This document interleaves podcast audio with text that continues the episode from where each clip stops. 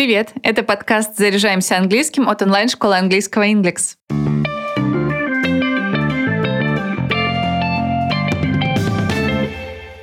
Еще пара недель, и 2023 уйдет в историю. Кажется, этот год пролетел на какой-то невероятной скорости. И сегодня предлагаю вспомнить, какой он был, и поговорить о прошлом. А заодно пройти четыре грамматических времени. Past Simple, Past Continuous, Past Perfect и Past Perfect Continuous. И интересную конструкцию Used to do something. Поехали!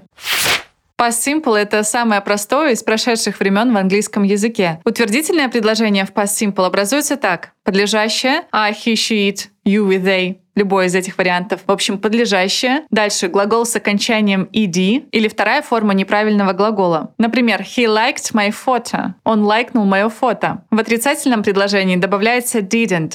Сначала подлежащее, все те же I, he, she, it, you, we, they или любые имена. В общем, подлежащее. Дальше didn't. И за ним начальная форма глагола. Например, he didn't like my photo. Он не лайкнул мое фото. Past simple используется, когда действие произошло в прошлом. Приведу пример. In January I bought a new car. В январе я купил новую машину. То есть январь прошел, и тогда давно, еще в начале года, я купил новую машину. Здесь мы используем past simple. Второй случай, когда подойдет past simple, это если действия происходили одно за другим в прошлом. Допустим, yesterday I finished all my work stuff, bought gifts for my relatives and went to the hairdressers. Вчера я завершила все рабочие дела, купила подарки всем родственникам и сходила в парикмахерскую. У Past Simple есть слова-маркеры. Это такие слова, которые подсказывают, какое время использует ваш собеседник или какое время стоит использовать вам. Перечислю некоторые из них. Это yesterday, вчера, the day before yesterday,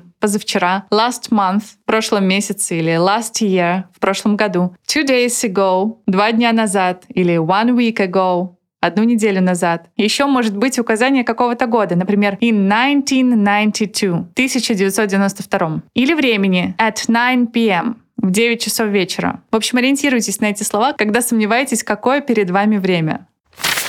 Past continuous. Прошедшее длительное время. Оно необходимо для описания длительных действий в прошлом. Алгоритм утвердительного предложения такой. Если подлежащее в единственном числе I, he, she или it, за ним идет was, а затем глагол с окончанием ing. Если подлежащее стоит во множественном числе, например, you и they, дальше стоит were, а затем все тот же глагол с окончанием ing. Давайте на примерах. It was snowing at night. Ночью шел снег. We were playing computer games all day. Мы весь день играли в компьютерные игры. Отрицательное предложение строится так. Подлежащее, если в единственном числе, то за ним wasn't, а после глагол с окончанием ing. Если подлежащее во множественном числе, то после него стоит weren't, were not и глагол с окончанием ing. It wasn't raining at night. It was snowing. Ночью шел не дождь, а снег. We were not playing computer games. Мы не играли в компьютерные игры. Past continuous используется, когда речь идет о продолжительном действии, которое происходило в определенный момент в прошлом. Например, at the party we were dancing all night. На вечеринке мы танцевали всю ночь. Еще past continuous используется, когда речь идет о продолжительном событии, которое происходило в прошлом и было прервано другим событием. We were playing football in the park when it started snowing. Мы играли в футбол в парке, когда пошел снег. Еще past continuous используется, когда два и более действия происходили одновременно в прошлом. Например, Mom was baking bread and I was chopping vegetables. Мама пекла хлеб, а я резала овощи. Также past continuous помогает описывать обстановку и атмосферу во вступлении или предисловии к какому-то рассказу. Давайте перефразируем известную песню Let It Snow. Допустим так. Oh, the weather outside was frightful, but the fire was so delightful. Погода была ужасной, но огонь таким согревающим слова-маркеры, которые относятся к past continuous, это all night,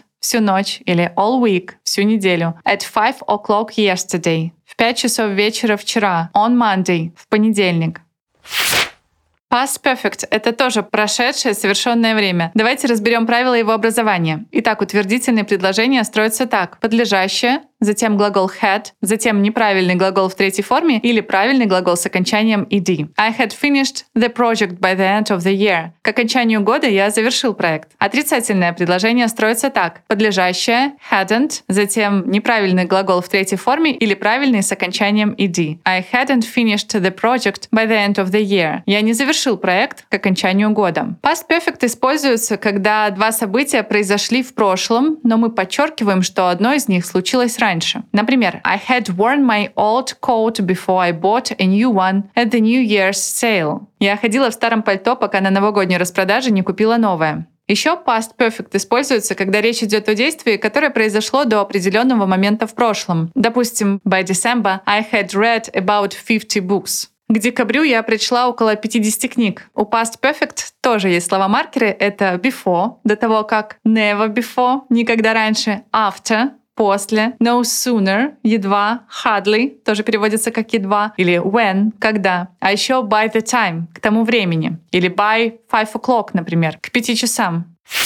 Past Perfect Continuous — это прошедшее совершенное длительное время. Утвердительное предложение строим так. Подлежащее, затем had been, Затем глагол с окончанием ing. I had been working all my life, but retired last year. Я работала всю жизнь, но в прошлом году ушла на пенсию. Отрицательное предложение строим по такой схеме. Подлежащее, затем hadn't, потом been, а потом глагол с окончанием ing. I hadn't been working all my life, but last year I found a job. Я не работала всю свою жизнь, но в прошлом году нашла работу. Past Perfect Continuous используется, когда речь идет о продолжительном действии в прошлом, которое случилось перед другим действием в прошлом. I had been decorating the Christmas tree for three hours. Я три часа наряжала елку. Еще это время используется, когда вы говорите о продолжительном действии в прошлом, которое завершилось до определенного момента в прошлом. Интересный клубок. В русском такого нет, поэтому нам сложно сразу понять, когда использовать это время. Давайте приведу пример. We had been setting the festive table by the time the chimes struck.